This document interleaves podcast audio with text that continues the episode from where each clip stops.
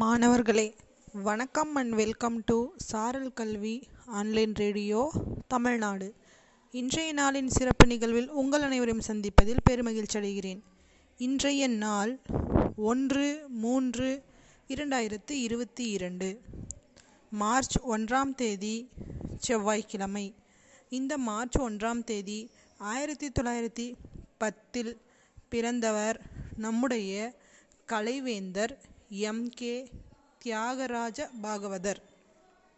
இவர் பார்த்திங்கன்னா நாடகத்துறையில் தனது வெண்கல குரலால் ரசிகர்களை வசப்படுத்தி ஏலிசை ஏந்தல் கந்தர்வகான ஜோதி அப்படிங்கிற பல புகழையும் பெற்று வலம் வந்தவர். அதுக்கு பின்னாடி தன்னுடைய இனிமையான இசையினால் ஆயிரத்தி தொள்ளாயிரத்தி முப்பத்தி ஏழில் அவர் திரைத்துறையில் பல பாடல்களையும் பாடினார். அந்த வரிசையில் ஆயிரத்தி தொள்ளாயிரத்தி முப்பத்தி ஏழில் சிந்தாமணி வெளிவந்தது. அதே ஆண்டின் இறுதியில் அம்பிகாபதி படமும் வெளிவந்தது. இரண்டு படங்களுமே சாதனை படங்கள் திரையிட்ட திரையரங்குகளில் எல்லாம் இவை ஒரு வருடம் வரை ஓடின.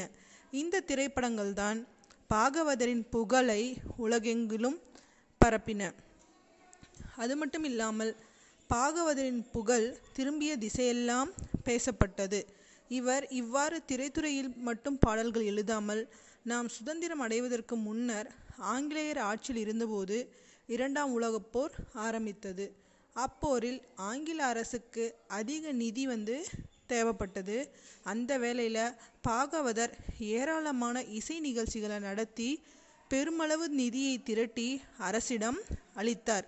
இது மூலமாக தன்னிடம் இருக்கும் இசை என்ற கலை தான் பிழைக்க மட்டுமில்லாமல் நாட்டுப்பற்றையும் வளர்ப்பதற்காக அரசுக்கே நிதி திரட்டி உதவிய மாபெரும் கலைஞர்தான் நம்முடைய பாகவதர்.